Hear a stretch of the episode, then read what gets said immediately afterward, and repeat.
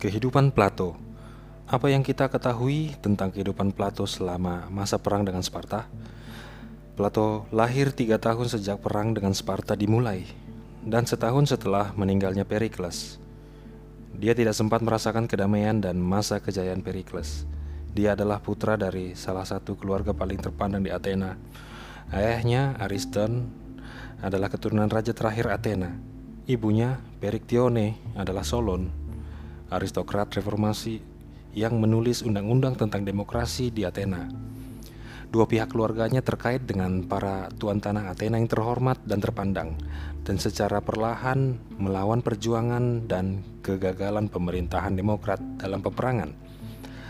Plato tumbuh dalam sebuah keluarga aristokrat yang merupakan pendukung Perikles dan pemerintahan demokrasi. Namun ia kemudian merasa dihianati oleh kecerobohan kebijakan perang pemerintah demokrat. Kemarahan keluarga ini makin meningkat ketika mereka melihat sumber keuangannya dikuras habis selama perang yang berkepanjangan dengan Sparta.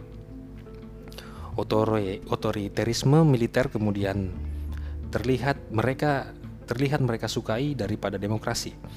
Plato tak diragukan lagi terbawa pada pemikiran bahwa demokrasi merupakan bentuk kejahatan dalam pemerintahan. Sebuah revolusi perlawanan bersenjata bagi para aristokrat merupakan satu-satunya solusi akan kelemahan Athena melawan kekuatan Sparta.